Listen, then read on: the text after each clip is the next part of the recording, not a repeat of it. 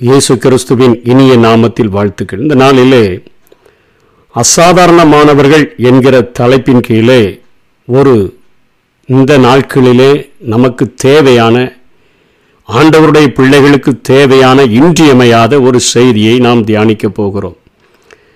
இந்த செய்தியிலே ஆண்டவர் தன்னுடைய பிள்ளைகளை இந்த உலகத்திலிருந்து பிரித்தெடுத்து அவருக்கென்று அர்ப்பணிக்கிறவர்களை எப்படி மாற்ற விரும்புகிறார்? ஆனால் இன்றைக்கு அவரை அறிந்தோம் என்று சொல்லுகிறவர்கள் எப்படிப்பட்ட நிலைமையில் வாழ்கிறார்கள்? இன்றைக்கு ஆண்டவரால் பிரித்தெடுக்கப்பட்டு வாழ்கிற அவருடைய பிள்ளைகளை சத் சாத்தான் எந்த ஆயுதத்தை பயன்படுத்தி அவர்கள் அசாதாரணமானவர்களை பலட்சியமானவர்களாக பலவீனம் உள்ளவர்களாக எப்படி எப்படி மாற்ற துடிக்கிறான்? என்கிற காரியங்களை இந்த செய்தியின் கீழே நாம் பார்க்க முடியும்.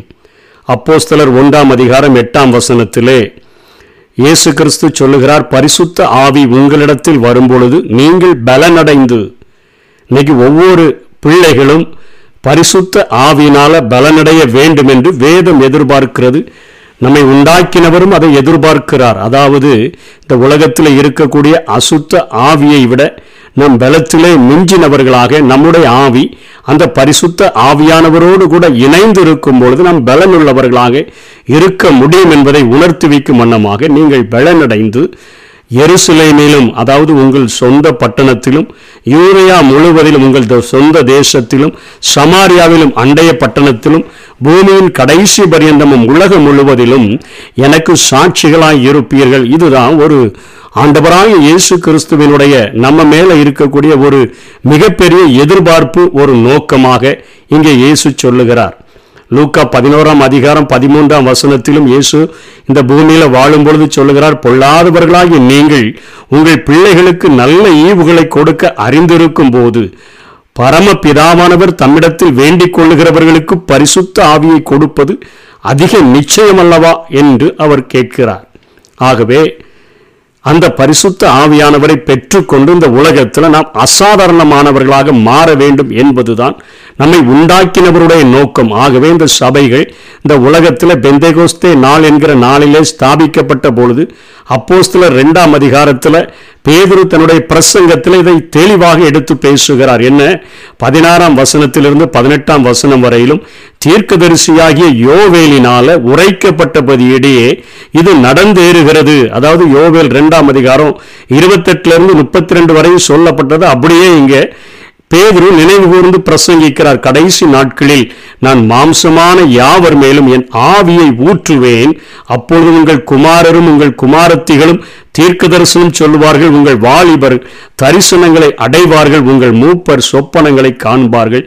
என்னுடைய ஊழியக்காரர் மேலும் என்னுடைய ஊழியக்காரியர்கள் மேலும் அந்நாட்களில் என் ஆவியை ஊற்றுவேன். ஏன்? பலனடைவதற்காக. அப்பொழுது அவர்கள் தீர்க்க தரிசனம் சொல்வார்கள் அதாவது இந்த உலகத்தில் ஒரு அசாதாரணமான வாழ்க்கை வாழ்கிறதற்கு அவருடைய ஆவியானவர் தேவை என்பதை இந்த வசனங்கள் நமக்கு இந்த நாட்களிலே நாம் வாழ்கிறதற்கு மிகவும் இன்றியமையாதது என்பதை நமக்கு போதிக்கக்கூடியதாக இருக்கிறது. இதை கொஞ்சம் ஆழமாக நாம் புரிந்து கொள்வதற்கு இன்றைய மக்களுடைய நிலைமை எப்படி காணப்படுகிறது? சிம்சோனுடைய வாழ்க்கையை எடுத்துக்கொண்டோம் என்று சொன்னால் சிம்சோன் பிறப்பதற்கு முன்பாக ஒரு அதிசய குழந்தையாக அந்த ஒரு அபூர்வ குழந்தையாக ஒரு அசாதாரணமான குழந்தையாக ஆண்டவர் சிம்சோனை கொடுப்பதற்கு முன்பாக அவருடைய தாய் தகப்பன்மார் அவரிடத்தில் உம்முடைய நாமம் என்ன என்று கேட்டபொழுது அவர் சொல்லுகிறார் என்னுடைய நாமம் அதிசயம் என்று சொல்லுகிறார். அதிசயமானவர் அதிசயமாய் நான் உங்களுடைய குழந்தையை மாற்றி இந்த தேசத்திற்கு மிகப்பெரிய ரட்சிப்பை தரப்போகிறேன் என்கிற காரியத்தை முன்னடக்கி அவர் அந்த காரியத்தை அவருடைய தகப்பனுக்கு வெளிப்படுத்தி அங்கே சிம்சோன் கொடுக்கப்படுகிறார். அந்த சிம்சோன் அவன் பிறந்து வளர்ந்து அவன் பெலிஸ்தர்களோடு கூட அநேக காரியங்களை செய்யும் பொழுது பச்சை தாடை எலும்பை கொண்டெல்லாம் ஆயிரம் பேரை கொன்ற பொழுது நியாயாதிபதிகள் பதினைந்தாம் அதிகாரம் பதினோராம் வசனத்தில் இவர்கள் இஸ்ரவேலர்கள் உலகை ஆள பிறந்தவர்கள் இவர்கள் உலகத்தை ஆட்சி செய்ய பிறந்தவர்கள். ஆனால் அங்கே இருக்கக்கூடிய ஒவ்வொரு மூப்பர்களும் அதாவது ஒரு கிட்டத்தட்ட ஒரு மூவாயிரம் பேர் சேர்ந்து வந்து இங்கே சிம்சோனோடு கூட பேசுகிறதாக நியாயாதிபதிகள் பதினைந்தாம் அதிகாரம் பதினோராம் வசனத்திலே பார்க்கிறோம். அப்பொழுது யூதாவிலே மூவாயிரம் பேர் ஏத்தாம் ஊர் கண்மலை சந்திக்கு போய் பெலிஸ்தர் நம்மை ஆளுகிறார்கள் என்று தெரியாதா? பின்ன ஏன் எங்களுக்கு இப்படி செய்தா? என்று சிம்சோனிடத்தில் சொன்னார்கள். என்ன பாவம் தங்களை ஆள்கிறது நாம் அடிமைகளாய் இருக்கிறோம் என்று சொல்லுகிறத அத்தனை வெட்கப்படாம சொல்லுகிற ஒரு காரியத்தை போலத்தான் இன்றைக்கு உலகத்துலலாம் அதெல்லாம் வாழ்கிறது கஷ்டம். பரிசுத்தமாய் வாழ்கிறது கஷ்டம். பரிசுத்தமாக இருப்பது கஷ்டம். கடமைக்காக நம்ம போயிட்டு ஆலயத்துக்கு போகிறோமா வருகிறோமா? நம்முடைய வேலைகளை பார்க்குறோமா? நம்முடைய நமக்கு ஏதாவது ஆசீர்வாதம் கிடைக்குதா? கிடைச்சா வாங்கிக் கொள்வோம் என்று சொல்லி அந்த நாட்களிலே வாழ்ந்த யூதர்களைப் போல இன்றைக்கு ஆண்டவரை அறிந்திருக்கிறோம் என்று சொல்லுகிற ஜனங்கள் இப்படித்தான் வாழ்கிறார்கள் என்பதை இந்த வசனம் அப்படியே ஒரு கண்ணாடியைப் போல நமக்கு அழகாக படம் பிடித்து காட்டுகிறது. உலகத்தில் எதுக்கு போராடி கொண்டு சாத்தாங்கிட்ட போய் எதற்கு போராடி கொண்டு நமக்கு கொடுக்கப்பட்ட வாழ்க்கை என்னது அளந்திருக்குதோ அதை வாழ்ந்து விடுவோம் என்று சொல்லி நினைத்து வாழ்கிறவர்கள் ஏராளம் இருக்கிறார்கள். ஆனால் ஆண்டவர் நீங்கள் பலனடைந்து நீங்கள் பலனடையணும்னு சொல்றார். இங்க சிம்சனுடைய வாழ்க்கையில் இப்போ ஒரு பலனடைந்தவனை அவனை கீழே தள்ளுகிறதற்கு அவர்கள் அத்தனையாக முயற்சி எடுக்கிறார்கள் நடக்கவில்லை. அவன் அத்தனையாக ஒரு பராக்கிரமசாலியாக ஒரு சிம்ம சொப்பனமாக பெலிஸ்தர்களுக்கு திகழ்ந்த பொழுது அங்கே உலகமானது ஒரு சாத்தானுக்கு அடையாளமாக ஒரு தெளிலால் அவனை எப்படி பலட்சியமாக்கி பலவீனப்படுத்துகிறாள் என்கிற காரியத்தை ஆதியா நியாயாதிபதிகளிலே ஆவியானவர் எழுதி வைக்காமல் இல்லை. இங்கே இவன் ஒரு தெளிலால் என்கிற ஒரு வேசியை கண்டு அவளிடத்தில் அவன் போய் அவளோடு கூட பழக ஆரம்பித்த பொழுது அவள் இடத்துல வந்து அங்கே பெலிஸ்தர்களில் அநேகம் பேர் வந்து சொல்கிறாங்க எங்களிடத்தில் இருந்து ஆயிரம் வெள்ளி காசுகளை ஒவ்வொருத்தரும் நான் தருகிறோம். நீ அவனுடைய பலன் எதில் உண்டாயிருக்கிறதுன்னு சொல்லி நீ எங்களுக்கு சொல்லி கொடுத்துட்டா போதும். உன்னை நாங்கள் இப்படியாய் நாங்கள் காசு கொடுக்கிறோம் என்று சொன்ன பொழுது அவள் அவனை மிகவும் பாச வலையில் சிக்க வைத்து அதாவது சீறி வந்த சிங்கத்தை கூட கீறி எரிந்த சிம்சோன் இப்போ பெண்ணொருத்தியினுடைய மடியில் சிதைந்து கொண்டிருக்கிற ஒரு அதிகாரத்தை தான் இந்த நியாயாதிபதிகள் பதினாறு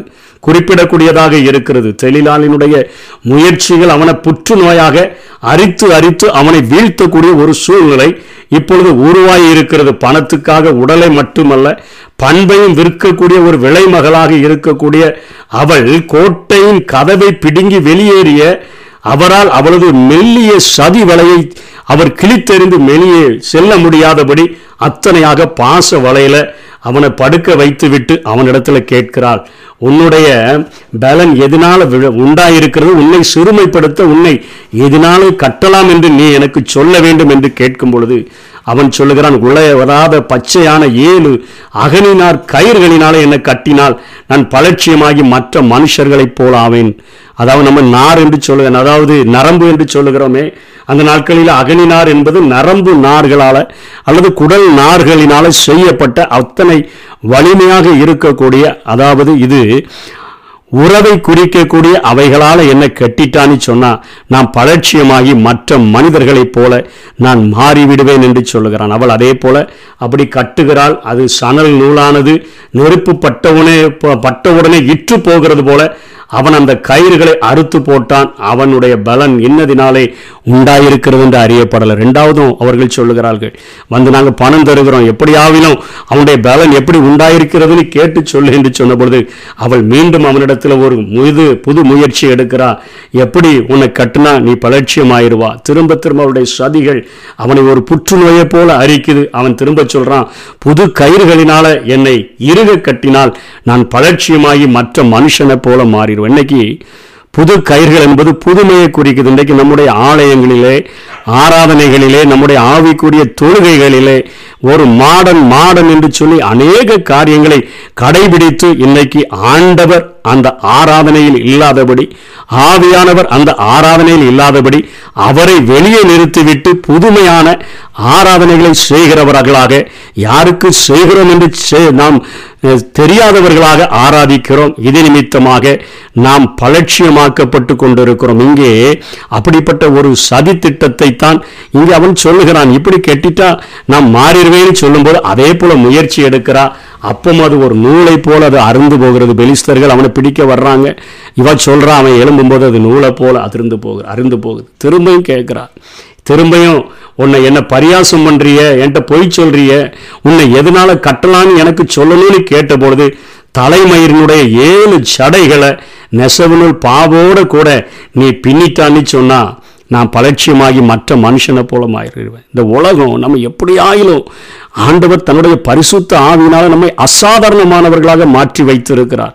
பலனடைந்து எருசலேமில் யூதயாவில் சமாரியாவில் பூமியின் கடைசி பரியந்தமும் சாட்சியாக இருக்கும்படியான ஒரு வல்லமையினால் நிறைத்து இருக்கிறார் ஆனால் சாத்தான் எப்படியாயிலும் உறவுகளினால நம்முடைய முயற்சிகளை பாழாக்கிவிட நினைக்கிறான். புதுமைகளினால நம்முடைய உணர்ச்சிகளை பாழாக்கிவிட நினைக்கிறான். மூன்றாவது காரியம் தலையினுடைய அந்த முடியை அந்த சடையை பிடிச்சி நெசவு அந்த நூல் பாவோடு கூட அவன் ஆணி அடிச்சு அதை அப்படியே வச்சிடறான் அவன் அதில் இருக்கும் பொழுது பெலிஸ்தர் வந்து விட்டார்கள் என்று சொல்லும் பொழுது அவன் அந்த ஆணியோட அவன் சேர்த்து பிடிங்கிட்டு அந்த பாவையும் சேர்த்து கொண்டு போயிடான் தலையில் அத்தனையான பாரத்தோடு கூட அவன் அதிலிருந்து வெளியே போய் விடுகிறான். அன்றைக்கு சாத்தான் அநேக பிரச்சனைகள் அநேக போராட்டங்கள் அநேக காரியங்களை நம்முடைய மனசுக்குள்ளே கொண்டு வந்து நம்முடைய நம்மை சிந்திக்க முடியாதபடி அநேக பாய தந்திரங்களினால நம்முடைய தலையை பித்து கொள்ளுகிற அளவிற்கு பிரச்சனைகளால் நம்மை பலட்சியமாக்க நினைக்கிறான். அந்த நேரத்திலையும் அந்த ஆவியானவருடைய பலத்தில் அந்த பிரித்தெடுக்கப்பட்ட அர்ப்பணிப்பில் சிம்சோன் அதையும் மேற்கொண்டவனாக இணைந்து செல்லுகிறதை பார்க்கிறோம்.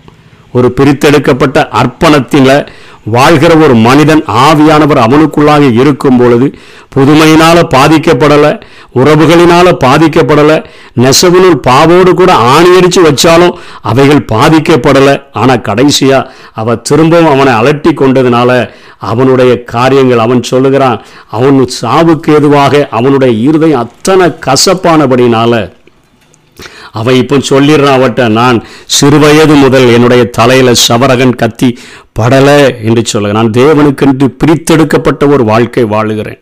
நான் பிறக்கும்போதே அவர் சொன்னது என்னுடைய நாமம் அதிசயம் என்று சொல்லித்தான் அவரை தன்னையே வெளிப்படுத்தி என்னை உருவாக்கினார். என்னை பிரித்தெடுக்கப்பட்ட ஒரு வாழ்க்கை வாழும்படியாய் என்னை அழைத்திருக்கிறார். அவரோடு கூட அந்த அர்ப்பணிப்பிலே நான் வாழுகிறேன். அதற்கு அடையாளம்தான் இந்த தலையில் இருக்கக்கூடிய ஜடைகள் என்று சொன்ன பொழுது என்னுடைய தலை காலையில் ஒரு நாள் கூட சவரகன் கத்தி படலைன்னு சொன்ன பொழுது அழகா தூங்க வச்சு அயர்ந்த நித்திரை அவனுக்கு வர வைத்து அங்கே அவனுடைய தலையினுடைய எல்லா காரியங்களையும் அவள் அப்படியே எடுத்து விடுகிறார். தற்கொலைக்கே தயாராக மாறிடுறான். சாகத்தக்கதாக விசனப்பட்டுறான். அந்த மெல்லிய விஷ கயிறுகளினால தன்னை ஒப்பு கொடுக்கறதுக்கு துணிஞ்சு போய் கிடக்கிறான். பஞ்சனையன அவளுடைய மடியை நினைச்சு அந்த வஞ்சியினுடைய மடியில அப்படியே படுத்து கிடக்கிறவன் அவன் சிறுமைப்படத் தொடங்கினான். அந்த உறக்கத்தினுடைய ஆழத்தை அடைந்த பொழுது அவனது தலைமயிரின் ஜடைகள் சிறைக்கப்பட்டு தம்மை மறந்து தூங்கிய அவன் பலன் பறந்து கொண்டிருக்கிறத நினைக்காம போயிட்டான். தட்டி எழுப்பி சொல்லிட்டா பெலிஸ்டர் உண்மையில் வந்திருக்கிறாங்கன்னு சொல்லி அதே போல போக அவன் நினைத்த பொழுது பணத்துக்காக அந்த பலசாலியை சிறையாக்கினவள் இப்பொழுது அவன் கண்களால் கெட்டவன் மாத்திரமல்ல இச்சேல விழுந்தவன் மாத்திரமல்ல. கண்களும் பிடுங்கப்பட்டு போயிடுச்சு. கர்த்தரின் பலத்தில் ஆவேசவமாய் எதிரிகளை பந்தாடிய கைகளை இப்போ வெண்கல விலங்குகள் அது அப்படியே கட்டி போட்டு அவனை அப்படியே கொண்டு போறாங்க. சிறைச்சாலையில் ஒரு பெண் மாவரைக்கிறது போல அவனை கொண்டு மாவரைக்க வைத்து விட்டார்கள். அங்கே அவன் ஒரு வேடிக்கையாக மாற்றப்பட்ட ஒரு நிலைமையில காணப்படுகிறான். குருட்டு கண்களில் நீர் வடிந்து கொண்டு அப்படிப்பட்ட ஒரு மாவீரவனாக இருந்தவன் அங்கே மாவரைக்கிற ஒரு காட்சியை அங்கே நம்ம பார்க்க முடிகிறது. அந்த நிலைமையில அவனுடைய வாழ்க்கையை குறித்து அங்கே பதினாறாம் அதிகாரம் இருபத்தி ஒன்றுலேருந்து முப்பத்தி ஒன்று வரை பார்க்குறோமே. அங்கே வெண்கல விடப்பு விலங்கிடப்பட்டு மாவரைக்கிற ஒரு பெண்ணை போல வாழ்கிற அவன் ஒரு கோமாளியாக அவன் நிறுத்தப்பட்டிருக்கிறான். எந்த கயிறையும் உடைத்தெறிந்த வீரன் ஒரு பெண்ணினுடைய பாச கயிறில் கட்டுண்டு விழுந்து கிடக்கிறத தான் இந்த சிம்சோனுடைய வாழ்க்கையில் பார்க்கிறோம். பழட்சியம் ஆயிற்றான் எந்த ஆயுதமும் துளைக்க முடியாத ஒரு மார்பை ஒரு பெண்ணினுடைய அலட்டல் ரணப்படுத்தி அவனை ஒரு ஆயுத சேனைக்குள் பாய்ந்து களங்கடித்தவனை இச்சேல குப்புற விளை வைத்ததை நம்ம வேதத்தில் பார்க்கிறோம். இவ்வாறு தேவனுடைய நியாயாதிபதியாக அதிசயம் என்று பெருமையாக சொல்லி இந்த ஒரு பெரிய மாவீரனை இந்த இஸ்ரவேல் ஜனங்களுக்கு அறிமுகப்படுத்தினாரே. அவனோ தாகோனின் கோவா கோயில்ல அவன் அங்கே கோமாளியாக்கப்பட்டு கிடக்கிற ஒரு நிலைமையில பலட்சியமாக்கப்பட்டு கிடக்கிற ஒரு நிலைமையில தன்னுடைய அழைப்பை மறந்தனவனாக தன்னுடைய அர்ப்பணிப்பை மறைந்தவனாக அவன் காணப்படுகிறான். ஆனாலும் அவனுடைய சாவிலே ஒரு உடைந்த பாத்திரத்தை போல இருந்த அவன் அந்த குருட்டு கண்கள்ல கண்ணீர் வடித்து ஆண்டவரே என்னை ஒரு விஷயம் மாத்திரம் நினைத்தருளும் ஒரு விஷயம் என்னை பலப்படுத்தும் என்று கேட்ட பொழுதிலும் கூட ஆண்டவர் அவன் மேல் அத்தனை இரக்கமுற்றவராக மீண்டும் ஒரு விசை பலப்படுத்தின பொழுது அந்த பெரிய அந்த மண்டபத்தை தாங்கிக் கொண்டிருந்த இரண்டு தூண்களையும் தன்னுடைய கைகளிலே அசைத்தவனாக என்னுடைய ஜீவனும் பெலிஸ்தரோடு கூட மடிய கடவுள் என்று சொல்லி மாண்டு போனதை பார்க்கிறோம். பிரித்தெடுக்கப்பட்டு அர்ப்பணிக்கப்பட்டு இஸ்ரவேலை ரட்சிக்க தொடங்குகிற ஒரு மிகப்பெரிய அழைப்பை பெற்று வந்த ஒரு மனிதனை நான்கு வித முயற்சிகளினாலே அவனை கீழே தள்ளி குப்புற விழ வைத்து நாசப்படுத்தினது இன்றைக்கு நமக்கு திருஷ்டாந்தமாக எழுதப்பட்டிருக்கிறது. இன்னைக்கு நம்மை உண்டாக்கின ஒரு ஆண்டவர் நம்மை பரிசுத்த ஆவினால பலனடைந்து வாழும்படியாக இந்த உலகத்துக்கு சாட்சியாக வாழும்படியாக அழைத்து இருக்கிறார் சத்ருனுடைய சதி திட்டங்களோ ஒவ்வொரு நாளும் நம்மை ஒரு புற்றுநோயைப் போல அரித்து அரித்து நம்மை பலட்சியமாக்கி நம்முடைய ஜீவனையும் கசப்பாக்கி தற்கொலை செய்கிற அளவிற்கு நம்முடைய வாழ்க்கையை கசப்பாக்குகிற ஒரு ஆயுதத்தை பொல்லாங்கன் ஒவ்வொரு நாளும் அந்த அக்னி ஆஸ்திரங்களை நம்ம மேல எரிந்து கொண்டே இருக்கிறான். அவனுடைய தந்திரங்களை புரிந்து கொண்டவர்களாக ஒவ்வொரு நாளும் ஆவியில பலனடைந்து ஆவியில அனல் மூட்டப்பட்டவர்களாக நம்ம மேல சொல்லப்பட்ட தீர்க்க தரிசன வசனங்கள் வரங்களை அனல் மூட்டி எழுப்புகிறவர்களாக ஒவ்வொரு நாளும் வாழ்ந்தோம் என்று சொன்னால் கர்த்தருடைய கரத்தில் ஒரு பிரகாசமுள்ள ஒரு கருவியாக நாம் பயன்பட முடியும். அப்படிப்பட்ட கிருபைகளை தேவ நமக்கு தந்தருள்வாராக. ஆமே உம்மாலே நான் ஒரு சேனைக்குள் பாய்வேன். உம்மாலே நான் ஒரு சேனைக்குள் பாய்வேன். மதிலை தாண்டிடுவேன். மதிலை தாண்டிடுவேன்.